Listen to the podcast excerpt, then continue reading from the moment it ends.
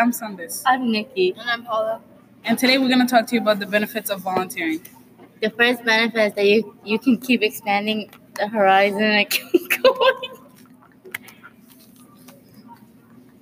The second benefit is that it'll ga- you'll gain experience, and when you're choosing a career, it'll help you narrow down your choices. Another benefit is that you should start when you're younger so that you have like more options as to what your career could be instead of starting when you're older and not being able to choose.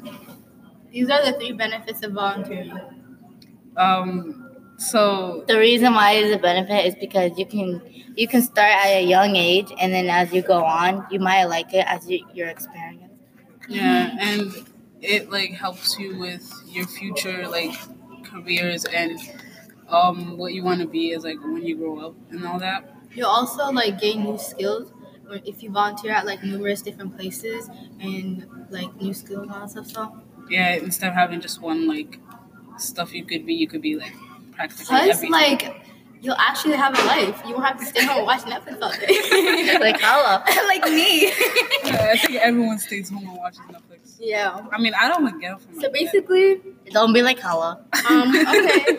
And try to go out and benefit from experience. experience volunteering, guys. Just get out. Have fun.